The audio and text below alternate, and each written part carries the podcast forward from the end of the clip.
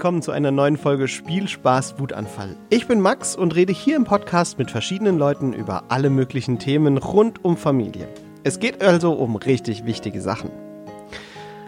Heute ist wieder Daniela bei mir und wir reden heute über das Thema Angst.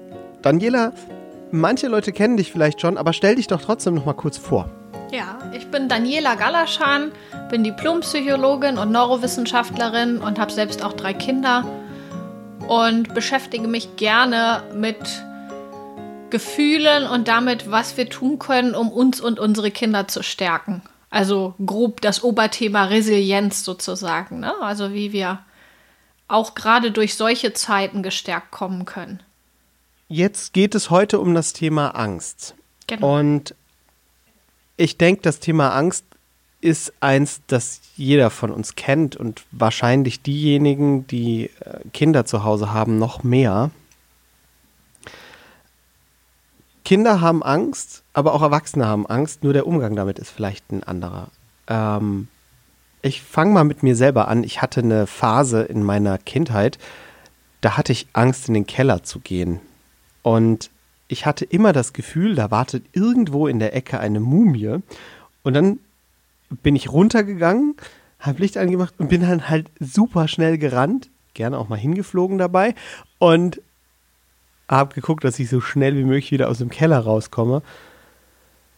Und meine Eltern haben mich, glaube ich, ein bisschen für bekloppt erklärt in der Zeit. Ist das normal?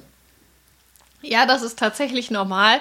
Und ich glaube, viele kennen das, wenn man zum Beispiel im Keller oder irgendwo war oder wenn man abends im Dunkeln nochmal auf Toilette gegangen ist und irgendwie nicht Licht angemacht hat oder so und die letzten paar Meter zum Bett geht, dass man dann so plötzlich schnell, immer schneller wird und ne, so in, in, mhm. in, das, in das Rettende oder dann die Kellertreppe, die letzten Stufen irgendwie hochrennt, um, um sich irgendwie zu retten. Ähm, ich denke, genau das kennen viele. Und Angst ist ein Gefühl, das ganz wichtig ist für uns, weil es uns Gefahren anzeigt.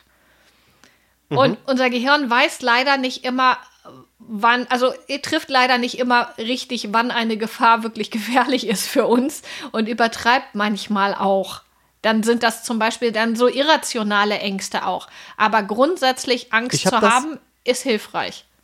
Ich habe das in Erinnerung, dass es da einen Unterschied zwischen Furcht gibt und Angst gibt. Ist das so? Also Furcht war doch, glaube ich, das, was realistisch ist und Angst das, was unrealistisch ist? Oder erzähl mal, gibt es den Unterschied? Äh, das kommt drauf an, wer das wie definiert. Das heißt, das, das, das, da gibt es einfach unterschiedliche ähm, Definitionen. Ich, ich bleibe gerne bei Angst sozusagen, sozusagen dem, einer, einer der Grundemotionen, die wir haben, äh, die eben mhm. dafür da ist, im Grunde uns selbst körperlich und psychisch zu schützen. Die uns anzeigt, okay, wir sind hier irgendwie in irgendeiner Art und Weise eventuell in, in Gefahr. Und, und das sozusagen sagt.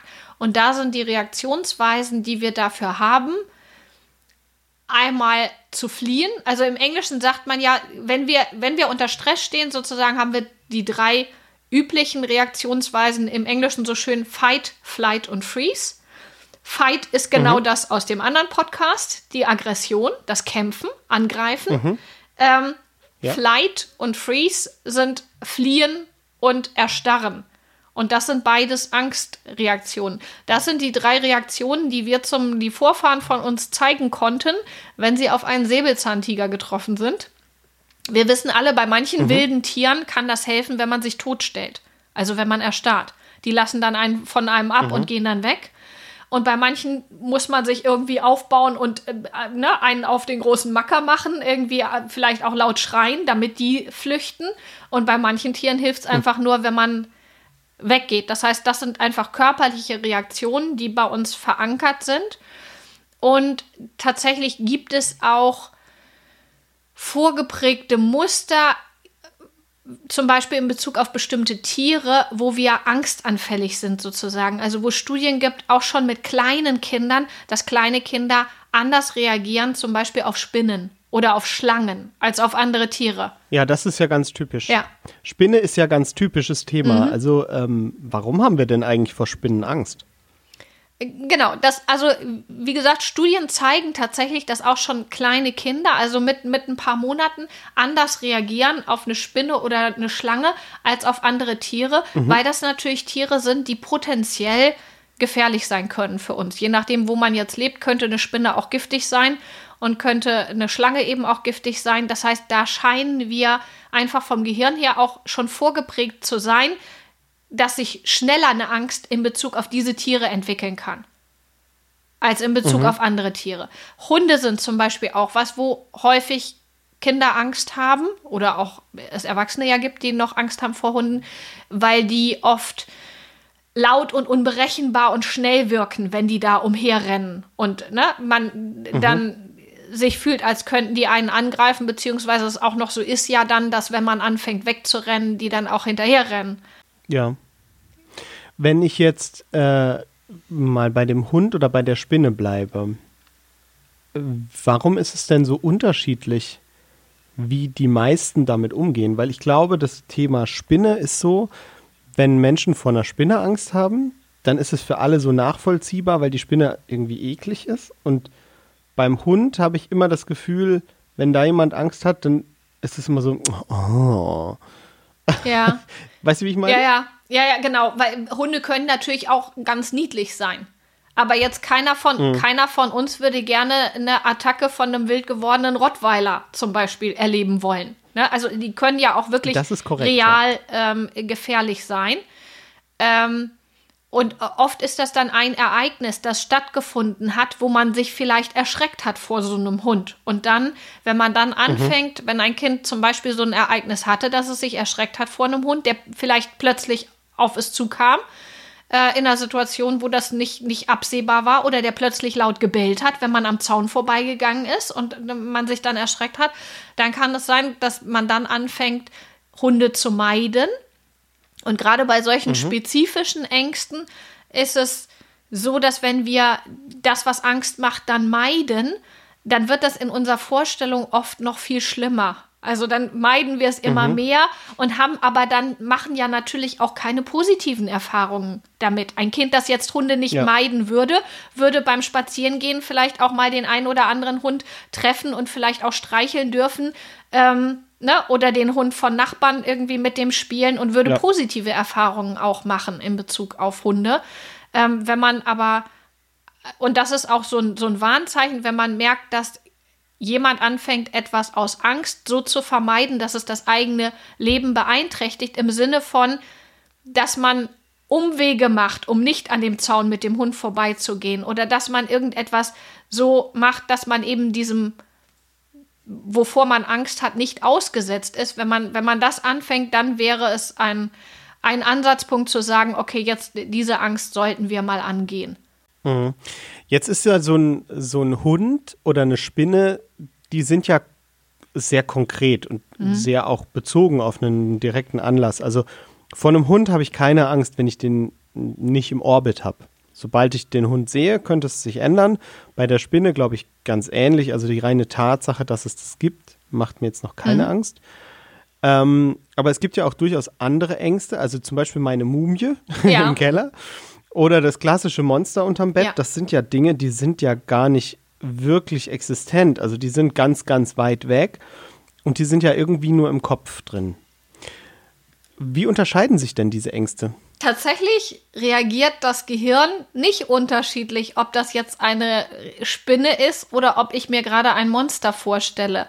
Das, was im Gehirn passiert, mhm. tatsächlich bei Angst, ist das gleiche. Das heißt, wir können wirklich im wortwörtlichen Sinne uns Angst machen. Also uns selbst gedanklich sozusagen. Ne? Vor sowas wie Geister oder Hexen, vor dem Tod.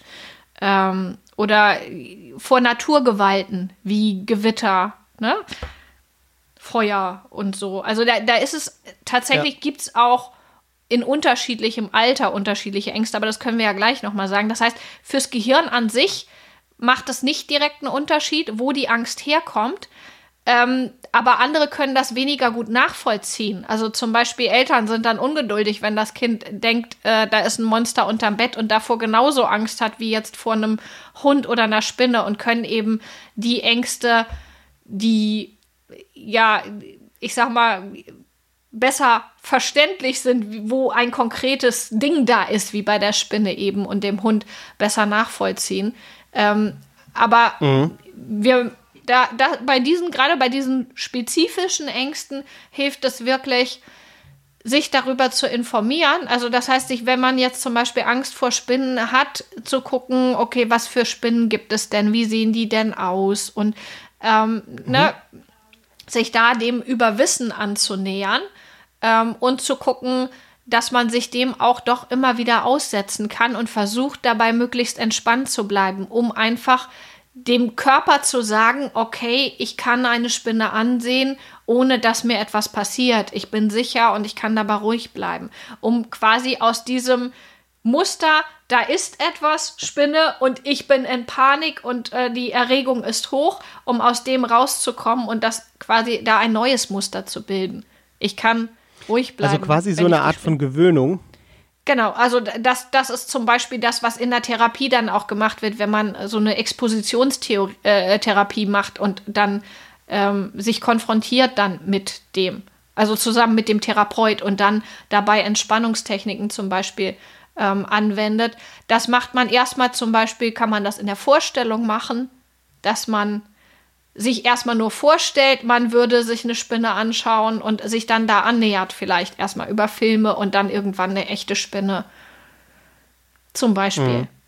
Und wie ist das mit dem Monster unterm Bett? Weil das kann ich mir jetzt nicht wirklich vorstellen, beziehungsweise, naja, ich kann es mir schon vorstellen, ich kann es mir in den düstersten Farben ausmalen. Aber was ich nicht so richtig kann, ist dem begegnen. Mhm. Genau, genau. Oder reicht es aus, wenn ich mir vorstelle? Tatsächlich kann es helfen, wenn wir uns wirklich, wenn wir die Vorstellung, wenn wir Kindern beibringen, dass sie die Vorstellung auch verändern können. Wenn man fragt, oh, wie sieht das Monster denn für dich aus? Und wie würde das denn aussehen, wenn das ein lustiges Kleid anhätte? Oder, also das heißt, ne, mhm. man, es ist ja eine, eine Vorstellung, das heißt, die kann man auch verändern. Und das ist oft so in dem Alter so zwischen vier und sieben, acht Jahren dass solche Ängste kommen. Mhm. Das ist so, so, wo die Kinder ganz viel Vorstellungskraft haben. Ähm, und und mhm. darüber dann eben auch Angst vor solchen magischen Dingen ähm, äh, entwickeln. Und genau, das heißt, man kann ihnen helfen, gedanklich diese Monster umzugestalten. Man kann ihnen aber auch helfen, einfach mit Strategien, wo sie den Eindruck haben, man tut etwas, man wird aktiv. Weil, wie ich ja schon gesagt habe, die übliche, das übliche Verhalten bei Angst ist erstarren oder fliehen. Das heißt Rückzug mhm. oder Hilfe gar nichts mehr und Stopp. Wenn ich aber hingehe, was, ne, wenn wir jetzt in, in, in Bezug auf Aggression wäre das der Angriff, aber nicht Angriff, sondern ein, ein, ein, ein positives sich hinwenden, also ein sich annähern, ist etwas, was dieser üblichen Angstreaktion entgegensteht. Das heißt, wenn wir mhm. aktiv werden und anfangen zu handeln. Und aktiv werden und handeln bei Monstern könnte so aussehen, wie wir malen mit dem Kinder ein Monsterverbotenschild und das es an die Zimmertür hängt. Dann hat das Kind das Gefühl, es hat, kann etwas tun gegen dieses Monster. Ja. Oder man. Es ist keine Ohnmacht mehr, ja, oder? genau. Also man wird aktiv und kann eben etwas tun. Es, man kann ein Lavendel, Lavendel wirkt zum Beispiel beruhigend ja auch. Man kann einfach ein paar Tropfen Lavendel in, in, in so eine Sprayflasche machen mit Wasser und kann Lavendel Monsterspray sprayen unter das Bett oder wo auch immer hin. Und äh, dann beruhigt das mhm. das Kind ein bisschen und das Kind hat das Gefühl, es wird ernst genommen in seiner Angst weil wir wollen die Kinder mhm. ja in all ihren Gefühlen ernst nehmen. Ähm, und es kann eben etwas tun. Hilft es denn den Kindern dann zu sagen, du brauchst doch jetzt keine Angst zu haben? Nee, genau, genau dieser Spruch ist wieder so, es ist nett gemeint. Du brauchst keine Angst zu haben. Ich als mhm. Erwachsener weiß, da ist kein Monster. Du brauchst keine Angst zu haben. Jetzt versetzen wir uns aber mal in das Kind. Das Kind hat gerade wirklich richtige Angst, dass da irgendwas Gefährliches unter dem Bett sein könnte. Wir alle kennen das schon mal, mhm. wenn wir nachts aufgewacht sind und den Eindruck hatten, dass irgendein Schatten bedrohlich aussah. Ja, also dieses unangenehme mhm. Gefühl, ich denke, da können wir uns reinversetzen. So, und jetzt sagt Mama, du brauchst keine Angst zu haben. Entweder habe ich jetzt die Chance zu sagen, okay, ich muss Mama glauben, ich brauche keine Angst zu haben, weil Mama hat recht. Dann überhöre ich komplett mein Gefühl. Das heißt, dann lernt das Kind auf sein Gefühl nicht mehr zu trauen, das ihm sagt, ich habe aber gerade Angst. Wenn ein Kind später in äh, irgendeiner Situation ist, wo es dann denkt, uh, ich glaube, ich fühle mich hier nicht wohl, hört es vielleicht dann auch nicht auf sein Gefühl, weil es gelernt hat, nicht auf das Gefühl mhm. zu hören. Und das wollen wir nicht. Wir wollen, dass sie, wenn sie den Eindruck haben, es ist gerade was bedrohlich, dass sie auf dieses Gefühl dann hören. Das ist wichtig, auch im, in, in Bezug auf Prävention, ja. Ähm, und die, die andere Strategie wäre zu sagen, ja, aber ich fühle das doch gerade, ich fühle doch meine Angst, dann kann ich Mama nicht trauen. Mhm. Und das wollen wir beides nicht.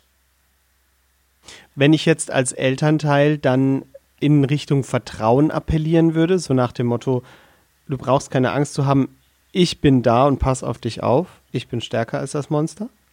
Oder ist das schon wieder in einer anderen Art und Weise übergriffig?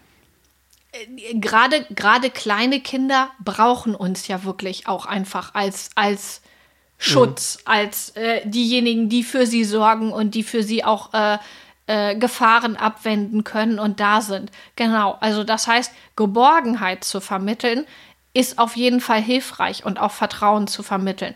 Aber ich würde es dann eher formulieren im Sinne von, lass uns mal gemeinsam gucken, was wir gegen das Monster tun können. Das Kind mit ins Boot holen, mhm. mich nicht über das Kind stellen mit, ich weiß, wie man es macht und helfe dir hier mit dem Gefühl umgehen, sondern dem Kind die Selbstwirksamkeit mitgeben, dass es selbst eben auch mit dem Gefühl lernt, umzugehen.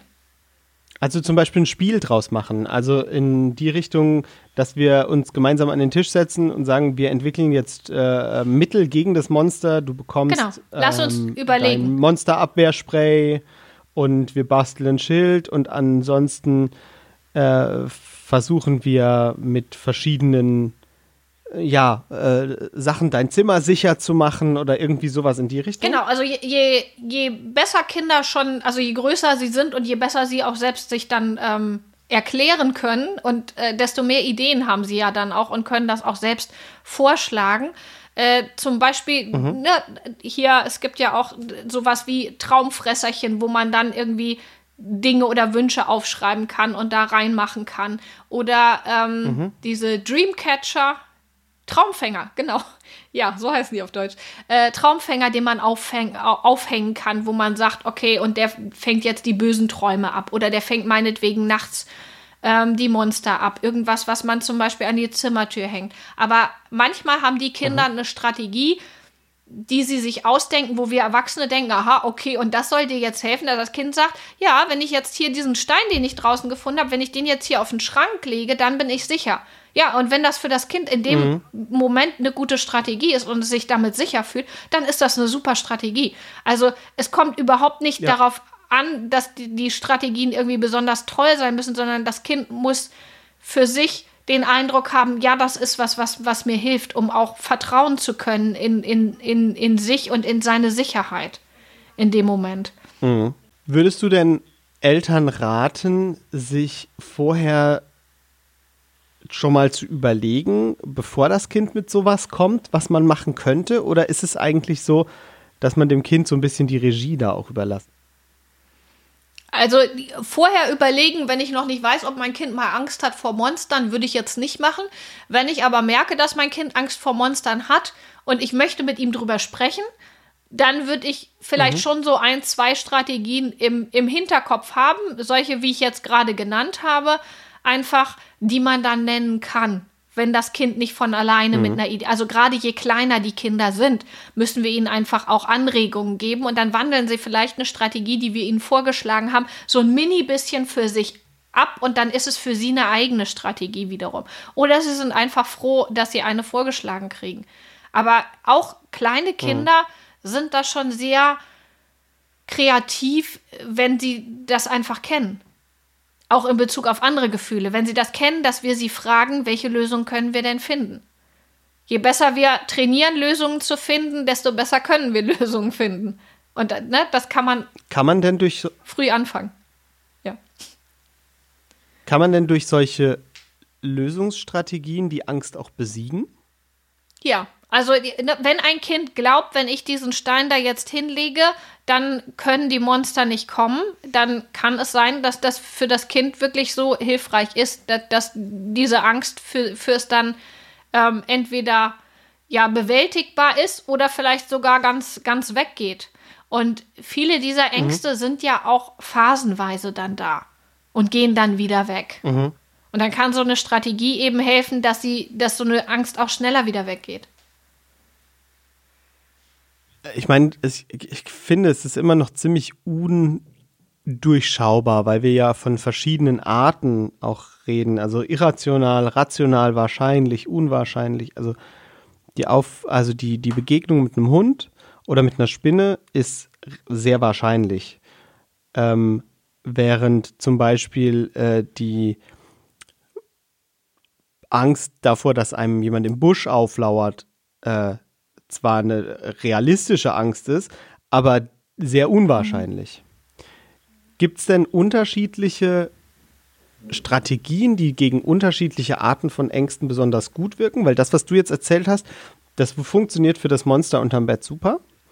Aber wenn ich jetzt wieder an den Hund denke, dann wäre meine Strategie eine, eine ganz andere eventuell. Genau, nee, bei dem, bei dem Hund wäre es dann die Annäherung, zu gucken, kennen wir denn eine andere Familie, die einen Hund hat, der wirklich super kinderlieb ist, ist es möglich, da mal irgendwie vorsichtig das Kind dem Hund anzunähern, dass das Kind positive Erfahrungen machen kann mit einem Hund, den auch mal streicheln kann und äh, darüber eben einfach ja erfahren kann, wie lieb auch so ein Hund sein kann. Ne? Und da sich diese Verknüpfung, mhm. Hund ist gefährlich, ähm, auflösen kann, Schritt für Schritt. Das heißt, bei, bei solchen Ängsten hilft es wirklich dann da über Wissen und über die Konfrontation dann ähm, damit umzugehen.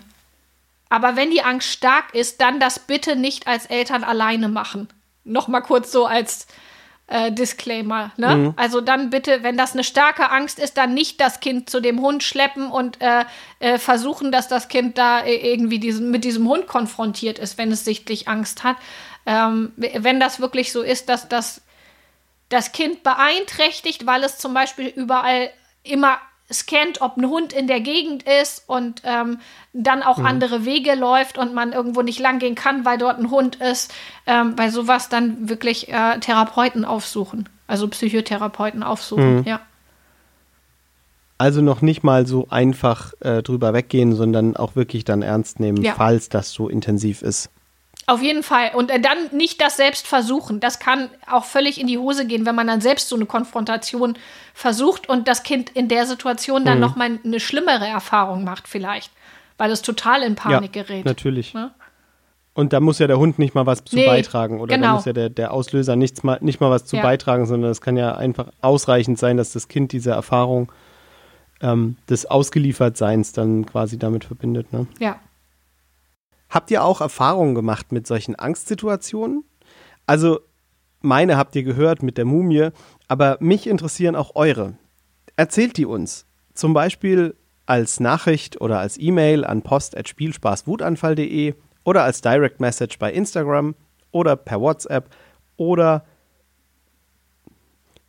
oder als Direct Message bei Instagram, Facebook oder per WhatsApp an 01522 64 89791. Wir freuen uns auf eure Geschichten und eure Erfahrungen, auch mit der Angst.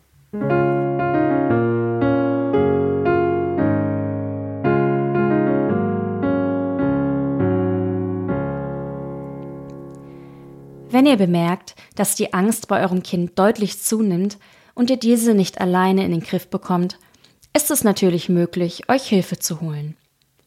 Eine erste Anlaufstelle kann dabei euer Kinderarzt sein. Dieser kann dann euer Kind, falls überhaupt notwendig, an einen Kinder- und Jugendpsychiater oder Therapeuten überweisen.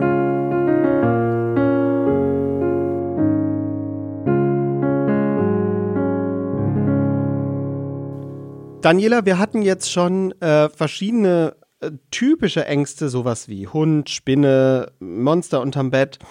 Aber ich glaube, das Thema Ängste ver verändert sich auch. Also ich kann ja mal von unserer Tochter sprechen. Ähm, auch die hat in sehr, sehr jungem Alter schon Ängste. Und wir haben das festgestellt, dass sie phasenweise extreme Verlustängste hat. Dass, wenn Mama und Papa gleichzeitig aus dem Raum gehen, dass es dann erstmal äh, richtig, richtig laut wird und sie total verloren ist. Und ich glaube, das ist ähm, bei ganz, ganz jungen Kindern so. Aber in welchem Alter sind denn welche Ängste normal? Also, genau. Das ist tatsächlich so, dass es über die Entwicklungsspanne hinweg Ängste gibt, die typischerweise viele Kinder haben. Also zum Beispiel kleine Babys haben, reagieren oft mit Angst auf starke und unbekannte Reize. Also ein lautes Geräusch, ein ganz helles Licht, äh, Wind, sowas. Klatschen. Ne? Genau, klatschen. Der Luftballon, der platzt zum Beispiel. Ne? Sowas ja. kann auch eine Angst vor Luftballons zum Beispiel wieder auslösen, wenn Kinder den, das verknüpft haben, dieses Platzen mit diesem Luftballon. Auch schwierig. Ähm, zum Beispiel für Kinder dann, wenn die auch auf Geburtstagspartys sind und so weiter, ja. wo dann Luftballons sind. Ja.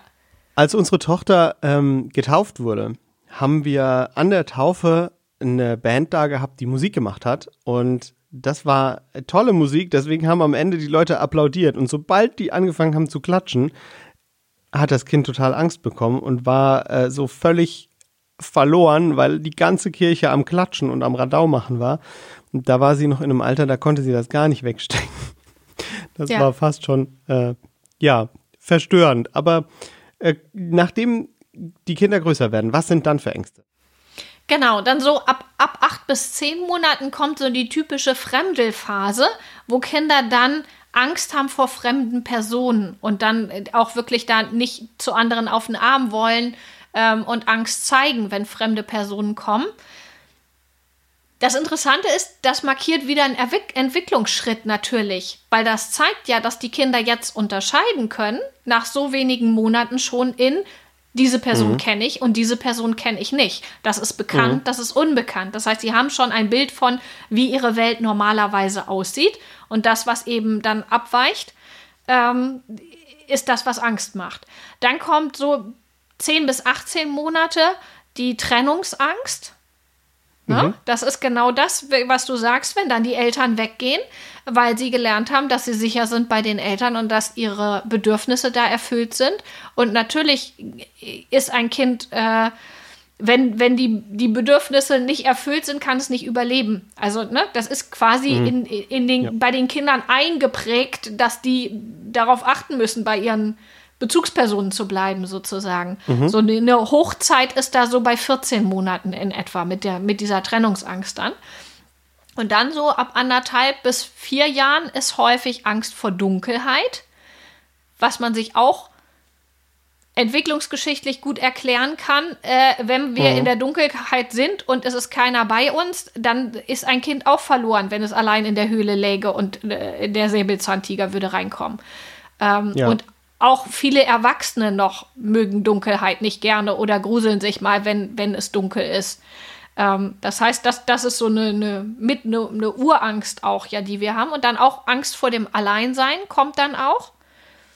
Dann sind es tatsächlich oft Tiere auch und da vor allem Hunde eben ähm, und Gewitter, also sowas wie so Naturphänomene dann auch.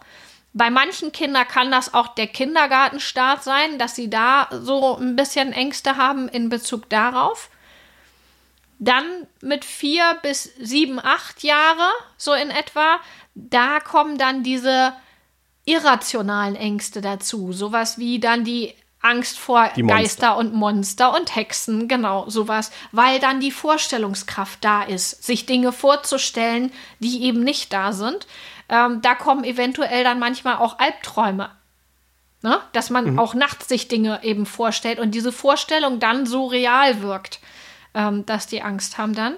Und da ist typisch auch nochmal so diese Angst vor Naturgewalten, also nicht nur das Gewitter, sondern auch Feuer und Wind, ähm, weil wir denen eben ausgeliefert sind und die Kinder das dann auch realisieren, dass, dass das was ist, mhm. was wir nicht kontrollieren können dann.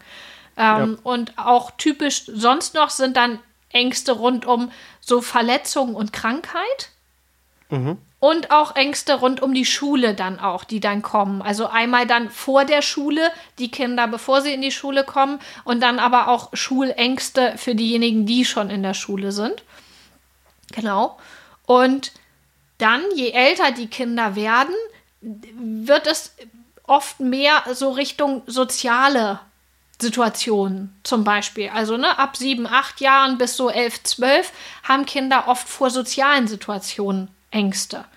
Ähm, mhm. Aber auch aber auch Ängste vor Verletzungen und medizinischen Eingriffen. Da kommen dann solche vor Blutabnahmen, vor Spritzen und so weiter, solche mhm. Ängste dazu, ähm, die manchmal auch wirklich körperlich so krass sein können, dass ein Kind körperlich so krass reagiert auf diesen Anblick von der Spritze oder so, dass der Blutdruck ja. abfällt und dann man in Ohnmacht fällt zum Beispiel. Also ja. Das sind ja auch Sachen, die sind ähm, gar nicht so einfach. Also oft sind ja diese, diese Situationen noch relativ klar einzugrenzen. Also Gewitter ist jetzt zum Beispiel einzugrenzen, aber sowas wie ähm, die Spritze die kann halt einem, oder ja, Blut, Blut zu sehen, das kann halt einfach zwischendurch mal passieren, ne? Ja. Und da hilft es halt oft auch nicht, oder da, da hilft, ja, da ist die Angst dann zwischendrin einfach problematisch. Ja. Genau. Und dann im älteren Alter dann, also so 11, 12 Jahre bis 18 Jahre, da haben Kinder zum Beispiel Angst davor zu versagen. Weil natürlich mhm. die, die Freunde immer wichtiger werden und dann ja auch die Rolle einnehmen, die vorher die Eltern hatten. Ne? Das, das, das, das, das, das ist, an dem man sich orientiert. Das heißt, Angst vor Versagen, Angst vor sozialer Bewertung, ähm, mhm. aber auch dann Angst vor körperlichen Veränderungen, weil sich ja mhm. wirklich viel verändert körperlich dann in der Pubertät und auch Ängste in Bezug auf die Sexualität. Das heißt, das sind so die typischen Ängste dann wirklich im, im Teenageralter. Gut, da geht es ja dann auch noch drum, um akzeptiert sein und abgelehnt werden. Genau, genau, das ist diese soziale Bewertung. Ja, ja, ja mhm. genau. Weil das das Wichtigste ist in dem Alter dann, dass man dazugehört und dass man von den anderen eben nicht äh, ausgestoßen wird, so wie es für kleine Kinder wichtig ist, eben von den Eltern weiterhin versorgt zu sein und sie davon eben mhm. abhängig sind. Ja. Du hast von so speziellen Ängsten wie zum Beispiel der Angst vor Dunkelheit oder der Angst vor Gewitter gesprochen. Und äh, da ist mir aufgefallen, ich habe manche Ängste und manche Ängste habe ich nicht mehr. Ähm, aber das ist nicht nur bei mir so, sondern äh, das ist bei anderen auch so und ich unterscheide mich da drin zum Teil von anderen. Also meine Frau hat zum Beispiel immer noch Ängste bei Gewitter. Mhm. Mich juckt, juckt das nicht. Ich kann bei Gewitter auch wunderbar schlafen. Aber äh, das wäre jetzt so was, was mich mal wirklich interessieren würde. Woran liegt das, dass manche Leute die verlieren und manche Leute nicht? Kann ich vielleicht irgendwas dafür tun, dass meine Tochter diese Ängste, die sie mal irgendwann entwickelt, auch wieder verlieren kann? Oder gibt es eigentlich keine Chance, diese Sache zu beeinflussen, weil die so tief im Unterbewusstsein passiert? Doch tatsächlich beeinflussen können wir das. Wie die sich entwickeln, hängt natürlich ein bisschen einerseits an der Person selbst, also auch hier wieder, wie wir es bei der Wut hatten, es gibt unterschiedliche Temperamente sozusagen im Sinne von mhm. jemand, der für den es intensiver ist, wenn etwas schlimm ist. Also, ne, der eine reagiert ja. vielleicht, wenn er eine Spinne sieht, hat er ein bisschen Angst davor und der andere hat ganz krasse Angst davor. Natürlich jemand, der da intensiver reagiert, genauso wie bei der Wut, muss dem mehr entgegensetzen sozusagen, um wieder auf, auf, auf, auf ein entspanntes Niveau zu kommen. Das heißt, mhm. ne, je nachdem, wie, wie, wie stark ein ähm, solche entweder Außenreize an sprechen oder auch zum Beispiel gerade dann, wenn es jetzt älter wird und um so Ängste geht wie soziale Situationen und so, wenn jetzt jemand sehr stark zum Grübeln neigt, dann ist derjenige natürlich gefährdeter, sage ich mal, solche Ängste zu entwickeln, als jemand, der sich einfach nicht so viele Gedanken über die Dinge macht, weil der wird nicht mhm dann, oh Gott, wenn ich das jetzt so mache und dann mögen die mich nicht mehr und der wird nicht in solche negativen Gedankenspiralen nicht so reinkommen. Das heißt, es ist ein bisschen was, was quasi, was wir mitbringen, sozusagen, als, als Temperamentseigenschaft auch, dann aber auch mit das Umfeld, das eben solche Ängste ähm, beeinflusst. Also wenn ich jetzt erlebe, dass meine Eltern immer sehr panisch sind bei Gewitter, dann mhm. werden nicht alle Kinder aus dieser Familie auch panisch sein bei Gewitter, weil es, man kennt das ja, zum Beispiel meine Mutter hatte Angst vor Spinnen und ich dann nicht und meine Schwester. Also mhm. es muss nicht zwangsläufig so sein. Das heißt, es ist nicht so, dass wenn du eine Angst hast, damit quasi gesetzt ist, dass dein Kind diese Angst auch übernimmt. Aber die Chance ist etwas höher, dass wenn die Eltern ängstlich sind in Bezug auf etwas, dass das Kind dieses Verhalten eben einfach lernt. Als wenn ja. die Eltern jetzt zum Beispiel keine Angst hätten vor Gewitter. Das heißt, da ist die, die Reaktion der Eltern darauf macht schon ein bisschen einen Unterschied und wie man im Laufe der Entwicklung lernt, und das können wir Eltern unseren Kindern eben beibringen, mit den Gefühlen umzugehen. Wenn wir als Eltern den Kindern jetzt beibringen, wie sie sich beruhigen können, wie sie selbst dafür sorgen können, sich wieder sicher zu fühlen, zum Beispiel diese Strategien mit den Monstern ähm, oder ne, andere Strategien in Bezug auf andere Ängste, dann haben sie das quasi wie so einen positiven Rucksack, den sie mit sich tragen, im Sinne mhm. von, okay, ich habe die und die Angst auch schon gemeistert und wenn irgendeine neue Angst kommt, haben sie schon mal mehr von sich selbst, die Selbstwirksamkeitserwartung, diese Angst auch eben angehen zu können. Es gibt ja jetzt viele Probleme ähm, oder Dinge, die man besprechen kann. Bei Angst bin ich mir jetzt gar nicht so sicher, ob, ob und wie man das bespricht. Wenn ich jetzt dran überlege an dem Monster, könnte man sich ja zusammen an den Tisch setzen und sagen, lass mal drüber reden, erzähl mal, wovor hast du Angst? Führt das zum gewünschten Ergebnis, dass sich die Person oder das Kind damit auseinandersetzt und dann vielleicht besser eine Lösungsstrategie entwickelt? Oder ist es eher so, dass ich damit die Angst vielleicht sogar noch verstärke, weil in dem Gespräch diese Angst noch ausgemalt wird in den düstersten Farben? Das, es kommt tatsächlich drauf an. Es kann tatsächlich auch in beide Richtungen gehen und es kann auch wirklich in manchen Fällen so sein, dass Eltern Ängste verstärken, indem sie mhm. schon annehmen, zum Beispiel, dass das Kind vor einer Situation Angst hat. Wenn zum Beispiel das Kind gesagt hat, es möchte nicht alleine auf dem Geburtstag bleiben, ähm, dass man als Eltern schon annimmt, okay, das macht das Kind nicht und dann sagt, okay, aber ich bleibe nur eine Stunde und dann nehme ich dich wieder mit oder was und dann nach der Stunde zum Beispiel dann auch sagt, so, ich, ich nehme dich jetzt wieder mit. Oder, ne? Also manchmal ist es so, dass, mhm. dass Eltern sozusagen schon annehmen, dass ein Kind etwas nicht schaffen wird.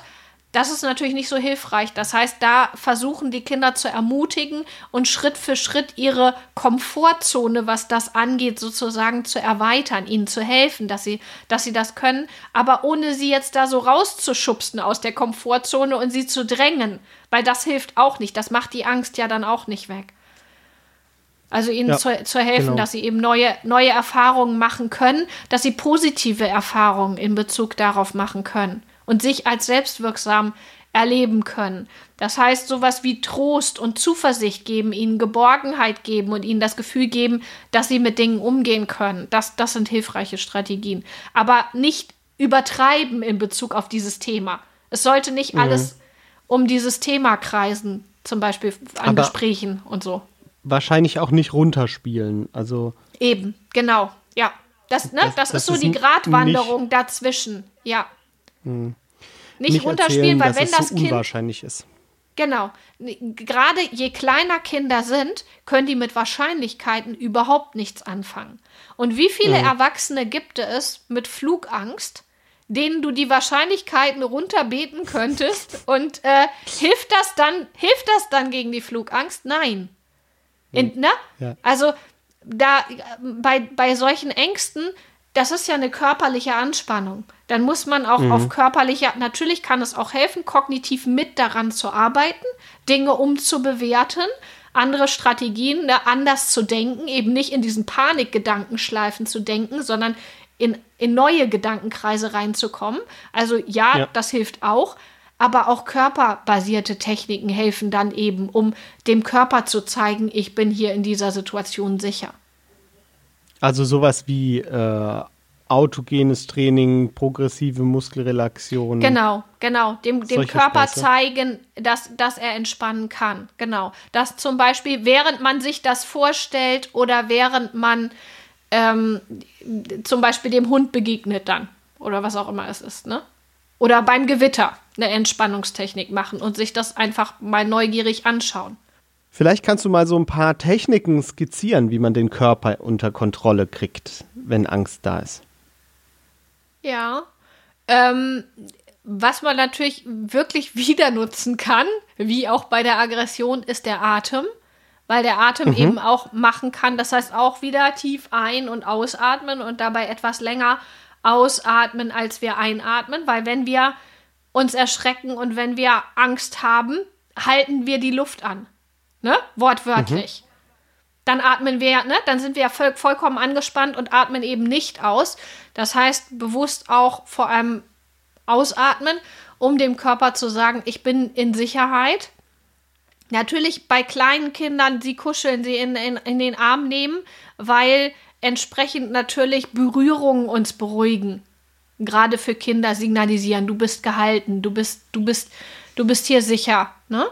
Mhm. Ähm, Genau, dann kann man solche Techniken ähm, anwenden, wie dass man bestimmte Muskelpartien anspannt, wie Fäuste anspannen und zählt zum Beispiel bis 10 und dann wieder entspannt, ne? um einmal dieses Anspannen und Entspannen, um, um, um klar zu machen, ich lasse das jetzt einmal los. Mhm. Ähm, genau, das, das kann helfen. Es kann tatsächlich auch helfen, einen Moment in dieses Gefühl wirklich reinzugehen und zu sagen, wie fühlst du denn das Gefühl? Beschreib mal, wo ist denn die Angst? Kinder können manchmal genau sagen, wo sich für sie die Angst wie im Körper anfühlt. Ist das ein stechendes Gefühl, weiß ich nicht, in der Herzgegend oder ist es eher so ein grummeliges Gefühl im Bauch oder wie auch immer? Natürlich dann jetzt ältere Kinder, also das können vielleicht manche Kindergartenkinder schon, aber tendenziell eher eher dann ältere Kinder, ne? auf jeden Fall nicht Kleinkinder eher, mhm. ähm, dass die das äh, so erklären können. Ähm, und dass man zum Beispiel dann sagt, guck mal, dann lass uns da doch mal die Hand drauflegen und lass uns da doch mal ganz viel Liebe zum Beispiel hinschicken. Mhm. Dass das Kind sich das vorstellen hilft? kann, dass das Kind sich vorstellen kann, aus der, aus der, aus der Hand kommt jetzt Liebe dahin und lässt die, lässt die Angst wegschmelzen zum Beispiel. Mhm. Das kann helfen. Also ich erinnere mich. Weil das wieder eine Vorstellung auch ist. Da ist was und ich stelle mir vor, das löst sich auf. Mhm. Also ich habe mir ähm, vor meinem Schulabschluss auch wahnsinnig Angst gemacht, äh, wie das wird mit den Prüfungen. Und Prüfungsangst ist ja generell so ein Thema. Äh, das gibt es ja schon in, im Grundschulalter, wenn Diktate geschrieben werden und das zieht sich ja durch bis ins hohe Alter. Und sogar Menschen, bei denen man nicht davon ausgeht, dass sie sowas hätten, haben das teilweise ganz extrem. Also jetzt zum Beispiel Joachim Gauck, der ehemalige Bundespräsident, sagt heute noch für, von sich, dass er wahnsinnige Prüfungsangst hat. Mhm. Und ich hatte vor meinem Schulabschluss für mich auch Prüfungsangst und habe irgendwann nachts beim Autofahren gesagt, ich mache mir einen Wahnsinnsstress. Wer kann also damit aufhören? Ich kann damit aufhören, also muss ich damit aufhören. Und das hat in meinem Kopf irgendwie einen Klick ausgelöst und dann habe ich gesagt, okay, ich mache jetzt so viel wie ich kann, um das positiv zu beeinflussen, aber ich habe es nicht komplett in der Hand.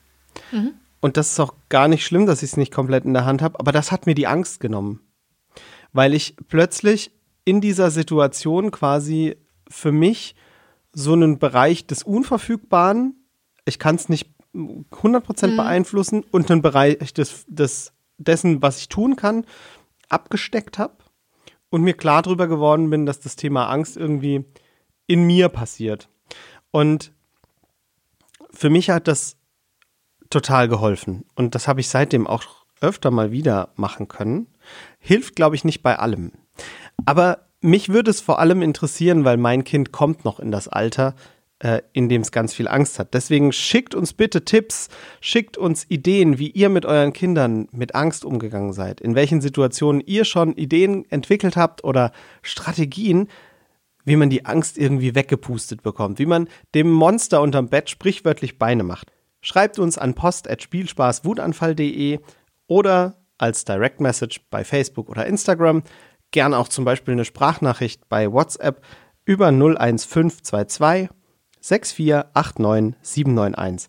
Wir freuen uns auf alle Tipps und Strategien gegen die Angst.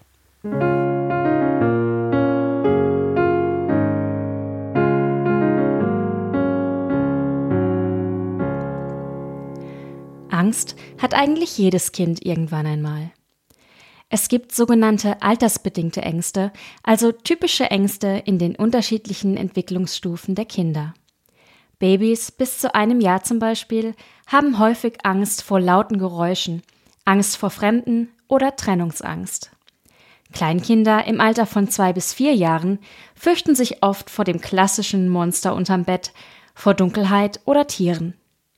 Bei Kindern bis zwölf Jahren tritt dann häufig die Angst vor Krankheit oder sozialen Situationen auf. Und bei Jugendlichen kommt dann zusätzlich auch oft noch die Angst vor Sexualität dazu. Ihr seht also, Angst zu haben ist etwas völlig Natürliches und erstmal überhaupt nichts Schlimmes.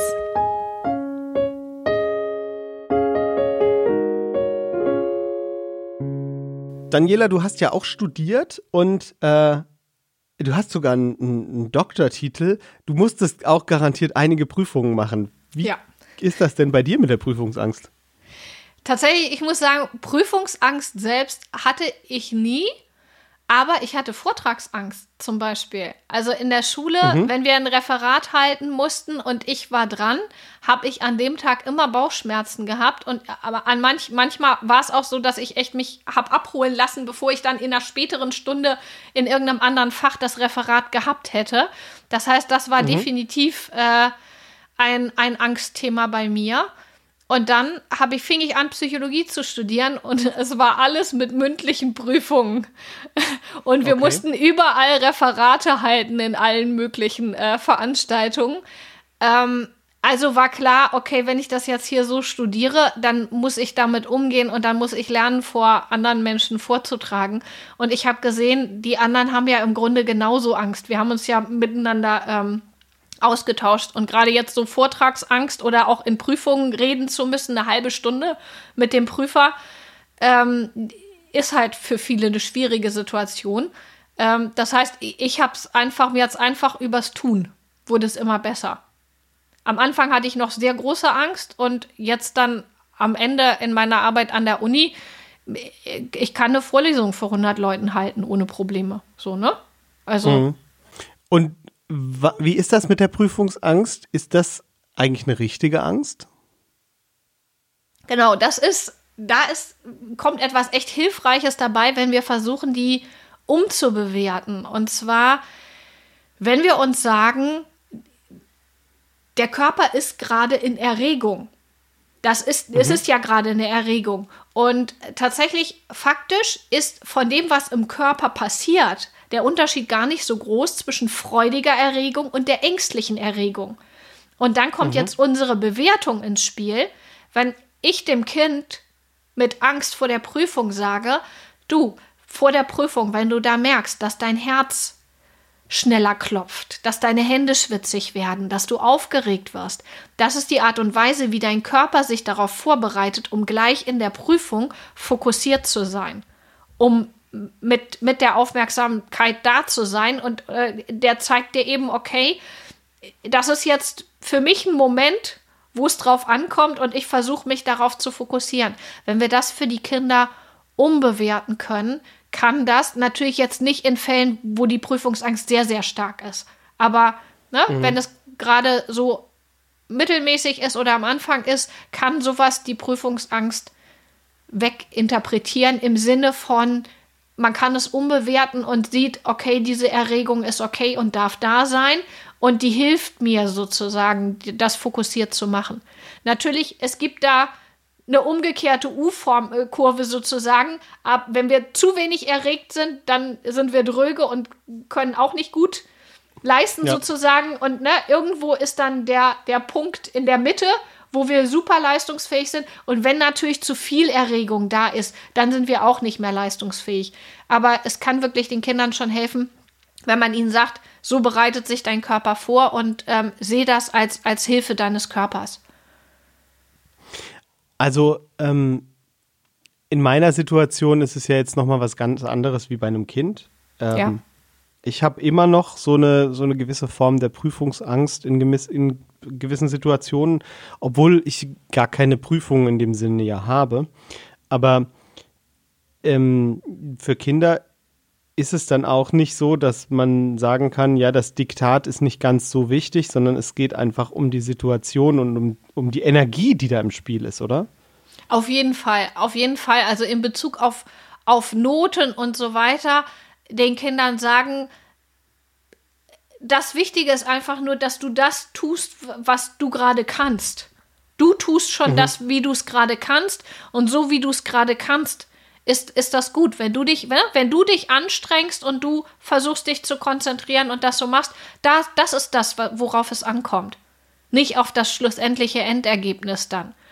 Ähm, und da ist auch wichtig, als Eltern dann auch wirklich zu versuchen, ich sag bewusst versuchen, weil es schwer fällt als Eltern manchmal, dann auch wirklich das Kind nicht zu versuchen, in seinem Wert zu schmälern, egal welche Note es bringt. Es ist trotzdem dein Kind und wir lieben die Kinder natürlich doch trotzdem. Das heißt, ihnen das auch wirklich so zu vermitteln. Du wirst von uns geliebt, egal welche Note du bringst. Ja.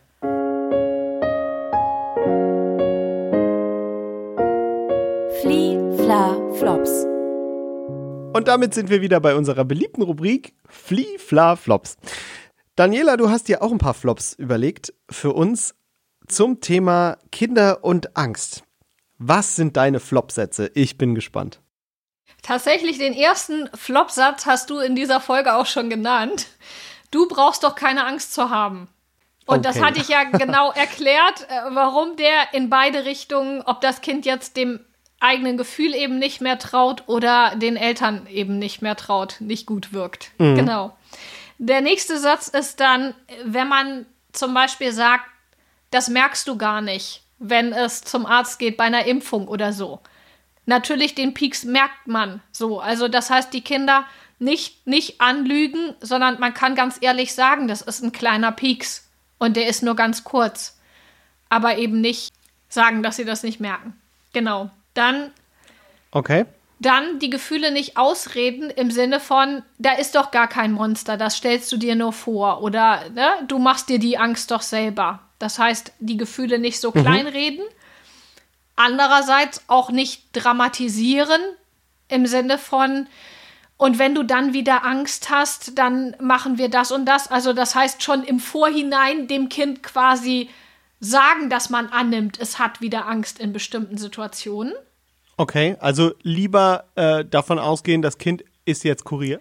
Nein, nicht, dass es kuriert ist, aber quasi ihm Strategien mitgeben, aber, aber nicht ständig annehmen, dass es wieder Angst haben muss. Und ihm, ihm das Okay. suggerieren. Ne? Genau. Und dann bin ich schon bei fünf. Äh, keine leeren Versprechen. Zum Beispiel, Kind fährt in den Urlaub und sagt, und Mama, und wenn ich dich dann vermisse, fährt mit Oma und Opa in den Urlaub. Und dann sagt man, dann hole ich dich halt ab. Und das Urlaubsziel ist so weit entfernt, dass man weiß, man kann das Kind nicht abholen. Das ist auch Ja. blöd. Das ist ein Vertrauensbruch. Ver- veräppeln-. Ja, ver- genau. Genau, veräpp veräppeln ist einfach eigentlich immer blöd. Ja. Ja. Ich glaube, das, das haben wir hier bei Spielspaß Wutanfall in quasi jeder Folge. Kinder hintergehen ist einfach uncool. Und doch wird es Auch beim häufig Thema gemacht, Ängste leider. natürlich. Ja. Natürlich, klar, weil äh, viele sich nicht zu helfen wissen oder denken, es geht ja schon, aber letztendlich macht es ja auch was mit den Kindern und ich glaube, da ähm, ist man auch selber oft in diesem Autopilotenmodus, dass man da gar nicht so krass drüber nachdenkt. ja, Vielen Dank, das waren fünf tolle Flops sehr gerne. von Daniela zum Thema Angst.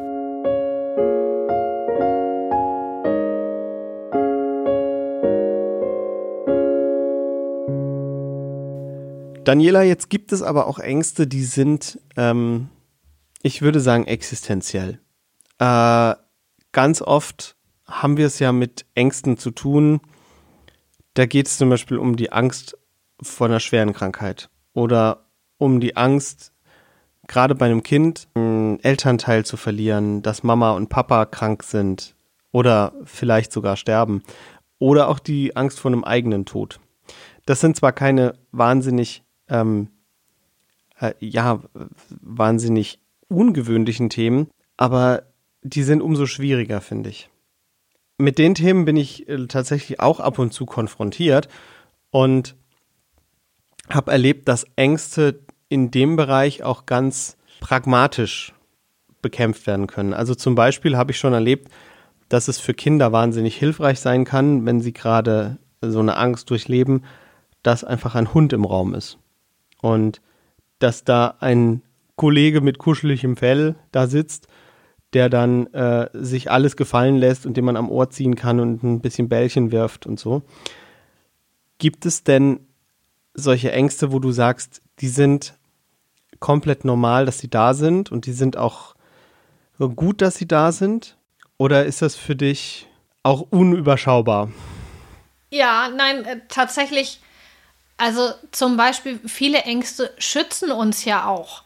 Die Angst vor, mhm. vor Höhen schützt uns irgendwo, sonst würden alle Menschen überall immer draufklettern, ungesichert und äh, runterfallen und könnten sich verletzen. Ja, ähm, Angst vor giftigen Tieren schützt unser Leben auch in Teilen der Welt, wo die Tiere, wo die Spinnen oder Schlangen zum Beispiel giftig sind. Ja.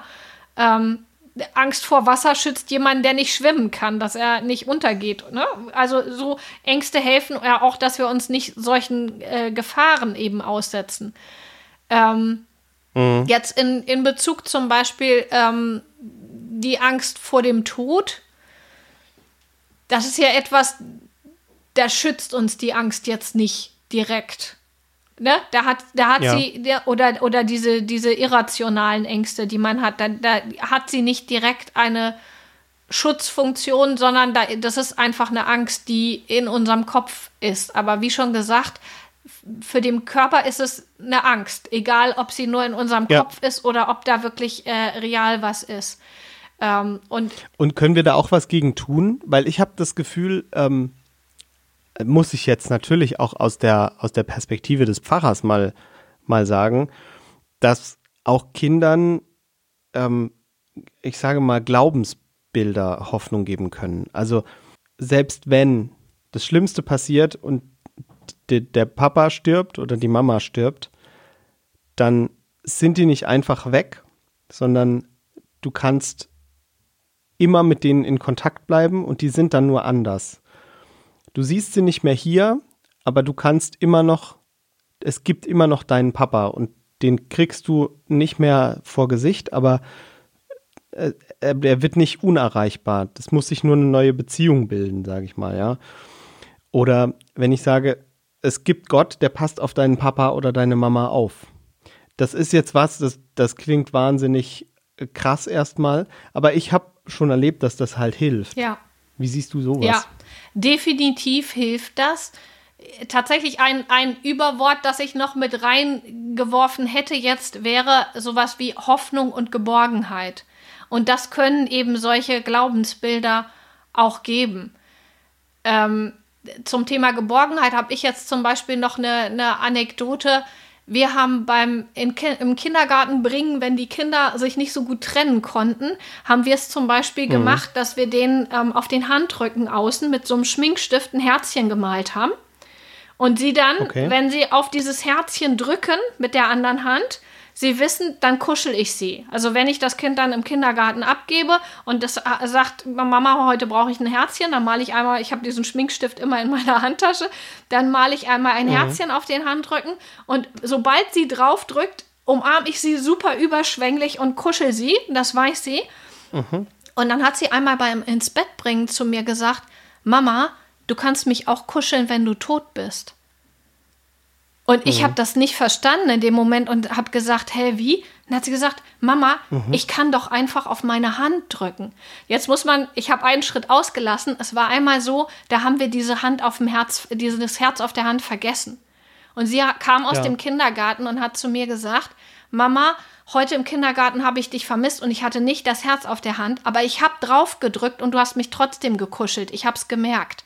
Das heißt, sie hatte schon verinnerlicht, ja wenn ich da drauf drücke, kuschelt Mama mich und hat dann für sich übersetzt, auch wenn du gestorben bist, kann ich auf diese Hand drücken und dann kuschelst du mich. Ja, also solange es mich gibt, gibt es auch dich. Ja. Das ist eigentlich ja eine, eine total tröstende, eine total tröstende ähm, Auffassung. Genau, ne? und solche, solche Bilder, Glaubensbilder oder eben auch sowas, die Nähe, die Geborgenheit, die wir ihnen gegeben haben, können ihnen Hoffnung geben und, und auch weiterwirken, ne? Ja, und in diesen, in diesen Glaubensbildern ist ja auch letztendlich äh, reale Liebe, die hier auf der Welt existiert, ja. weiterhin greifbar. Das finde ich, find ich total stark, weil damit kann ich ähm, eine Ebene noch reinbringen gegen die Angst, die, wenn sie richtig aufgebaut ist, natürlich kann ich nicht einfach sagen, ja, du, es ist so und äh, ja, aber wenn diese Sachen richtig aufgebaut sind, äh, sind die ja absolut unbesiegbar. Mhm. Trauriges Thema, aber ich finde auch gerade in diesem ähm, in diesem Thema, Themenkomplex Angst ist es einfach was, das kann, kann finde ich, nicht fehlen, weil es leider doch viele Familien auch betrifft. Ja. Also es sind leider mehr Familien, die, die davon betroffen sind, als man sich so vorstellen kann. Die Angst vor dem Tod hat die auch einen Vorteil, weil die ist ja irgendwie endlich. die tritt auch irgendwie für jeden ein. Aber gibt es da auch einen evolutionären Vorteil? Eventuell, dass wir dadurch das Leben schützen und eben uns nicht einfach wild irgendwelchen Gefahren aussetzen, sondern ne, eben Angst haben, uns mhm. zu verletzen und Angst haben, eben zu sterben. Es gibt noch ein anderes schwieriges Thema, nämlich das Thema Angststörungen. Also es gibt ja auch Angst, die letztendlich Ausdruck von einer psychischen Schieflage oder einer Art von Krankheit ist.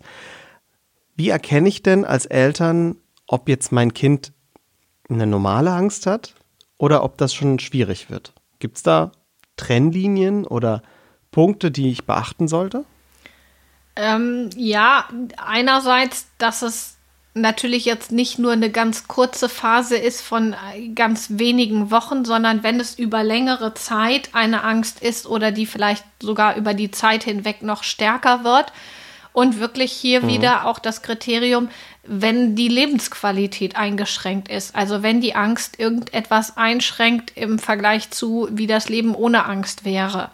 Für das Kind und aber auch für das Umfeld weil zum Beispiel bestimmte Wege gemieden werden müssen, weil dort ein Hund am Zaun ist oder ähm, ja. weil man nicht mehr zum Arzt kann, weil das Kind wegen Angst vor Spritzen oder so da nicht mehr hin möchte, zum Beispiel. Gibt es auch für eher unrealistisch wirkende Ängste so einen Punkt, wo man sagen muss, hm, da müsste man aufpassen? Also ich sag mal jetzt zum Beispiel, dass mich ein Weberknecht angreift. Also da würde ich auch wieder dieses Kriterium, wie sehr schränkt es ein Kind ein? Wenn ich vor einem mhm. Weberknecht zum Beispiel mit dem nicht im Raum sein will und den Eltern jetzt sage, die sollen den rausmachen, ist das nochmal was anderes, als wenn ich in diesen Raum auch danach, wenn der raus ist, zum Beispiel gar nicht mehr rein will, weil, weil der mal da war. Oder wenn ich zum Beispiel mhm. nicht ins Klassenzimmer gehen kann, weil dort äh, ein Weberknecht ist. Dann äh, ist das mhm. definitiv ja etwas, was ähm, ein so einschränkt, dass man da was tun muss, weil es immer wieder passieren kann, dass das Kind, also es hängt auch natürlich damit dann ab, wie schnell man oder wie sehr man handeln muss, wie oft das Kind damit konfrontiert ist. Ne? Wenn das jetzt eine Angst ist vor etwas Spezifischem, was man irgendwie einmal im Jahr irgendwie nur trifft, ist das natürlich auch noch mal was anderes, als wenn es jetzt Spinnen sind, die eben häufiger ja anzutreffen sind. Also die Angst vor Feuerwerk müsste ich jetzt weniger therapieren lassen. Ja. Wie die Angst vor einer Spinne, weil die Spinne tendenziell genau, häufiger weil da, im Jahr Genau, weil, weil das ja die, einfach die Lebensqualität mehr, wesentlich mehr einschränkt als Feuerwerk, was ja hauptsächlich auf einen Tag eben beschränkt ist. Ja. Mhm. Es gibt ja so ganz verrückte Ängste. So mein Top ist zum Beispiel die Angst vor einem platzenden Luftballon. Das haben ja auch ganz viele. Aber was sind denn deine Top-Ängste? So, ganz skurrile Sachen. Also äh, tatsächlich das Skurrilste, von dem ich je gehört habe, ist die Angst vor Löchern. Ähm, mhm. Tryptophobie, äh, wo Menschen äh, wirklich körperliche Symptome haben, also wirklich auch Ekel empfinden, wenn sie mhm. ähm, irgendetwas anschauen, Objekte, wo kleine ähm, verschiedene Löcher sind. Okay. Und da sehr, sehr krass, sehr krass körperlich auch drauf reagieren. Und dann gibt es natürlich alle möglichen Ängste, wie auch Ängste vor Dingen, die wir an sich entweder als ganz neutral empfinden, wie vorm Fahrstuhl, wobei, okay, vorm Fahrstuhl kann auch noch mal dann Klaustrophobie sein, ne? also dass man mhm. eben dann Angst auch hat in, in engen Räumen oder wenn, wenn etwas, wenn man den Eindruck hat, man wird hier, man ist irgendwo beengt. Das, da hatten wir zum Beispiel auch Leute mit diesem, diesem Thema zum Beispiel dann im Kernspin. Ich habe ja Kernspintomographie Messungen auch gemacht mit Studenten. Mhm. Und wenn dann jemand zum Beispiel nicht in dieser Kernspinröhre aushalten konnte, ähm, da mussten wir die Messungen zum Beispiel abbrechen. Äh, aber man kann auch vor, vor Dingen, die andere als schön empfinden, Angst haben, wie vor Schmetterlingen zum mhm. Beispiel. Spannend.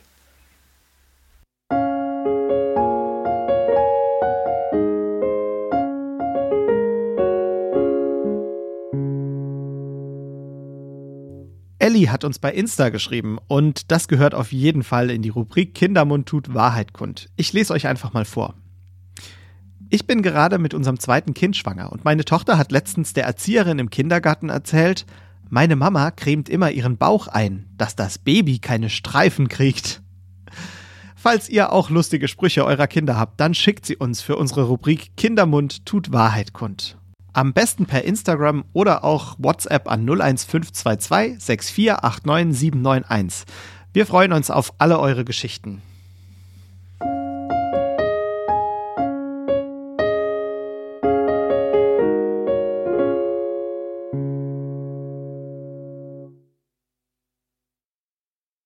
Daniela, eine Frage habe ich noch. Es gibt wahrscheinlich draußen viele Eltern, die jetzt gerade zuhören und sich denken, ah, ich bräuchte vielleicht noch ein bisschen mehr. Hast du vielleicht einen Buchtipp für uns, was man zum Thema Angst auch als Kinderbuch lesen kann? Ja, also zum Beispiel das Buch Wieso habe ich eigentlich Angst von Dagmar Geisler. Oder sonst, ich gehe auch gerne einfach bei uns in die Bibliothek und gucke. Inzwischen gibt es ja recht viele Bücher, die sich auch mit den Gefühlen von Kindern beschäftigen. Ich würde bei solchen Büchern immer den Tipp geben, das als Erwachsener erst einmal durchzulesen und zu gucken, ob man denkt, das passt zum eigenen Kind. Weil unterschiedliche Kinder unterschiedlich eben mit Gefühlen umgehen und man vielleicht dann beim Lesen schon merkt, ob das gut passt oder nicht. Und dann eben dann erst mit dem Kind gemeinsam lesen. Und mit den Büchern von Dagmar Geisler hast du gute Erfahrungen gemacht? Ja, ja, genau. Also da gibt es Bücher in Bezug auf, auf Aufklärung zum Beispiel auch, äh, die hilfreich sind. Mhm. Ja. Hast du die auch im Bezug mit deinen eigenen ja. Kindern benutzt? Genau. Sehr schön. Und nutzen die auch immer noch. Also ein echter Herzenstipp. Ich habe heute gelernt, eigentlich gibt es bei Angst nur drei Reaktionen. Fliehen, erstarren oder kämpfen. Und beim Monster unterm Bett, da wird das alles schwierig aber das kann trotzdem genauso schlimm sein, wie wenn ich eine Angst vor einem realen Gegenstand habe. Gegen Ängste kämpfen, das passiert am besten gemeinsam, also als Eltern im Team mit den eigenen Kindern, und da hilft es natürlich nicht, die runterzuspielen. Sätze wie Du brauchst doch keine Angst zu haben, auch wenn ich den ehrlich gesagt vielleicht sagen würde, sind eher nicht so klug. Und für mich ganz besonders Glaube kann auch irgendwie gegen Angst helfen. Vor allem, wenn es die ganz großen Ängste im Leben sind. Daniela, vielen, vielen Dank für unser intensives Gespräch. Ich freue mich schon auf unser nächstes Gespräch. Vielleicht treffen wir uns ja nochmal für eine weitere Folge. Und falls ihr da draußen noch Fragen oder Anregungen zum Thema habt oder uns eine Geschichte zu euren Ängsten oder den Strategien damit erzählen möchtet, dann schreibt uns auf jeden Fall an post.spielspaßwutanfall.de als DM auf Facebook oder auf Instagram oder schickt uns eine Sprachnachricht oder eine Nachricht per WhatsApp. Wir hören uns wieder in zwei Wochen zu einer neuen Folge Spielspaß Wutanfall. Und wenn ihr bis dahin noch ein bisschen Zeit habt, dann teilt uns auf den sozialen Netzwerken, erzählt euren Freunden davon oder zeigt einfach irgendwem, was wir so machen. Gern schenkt uns auch ein paar Sterne oder ein paar Likes. Ich weiß nicht, was es bei euch auf eurem Podcast-Portal gibt. Oder folgt uns auf Spotify oder Insta oder wo auch immer. Wir freuen uns drüber. Und ich sage Tschüss, bis in zwei Wochen. Tschüss.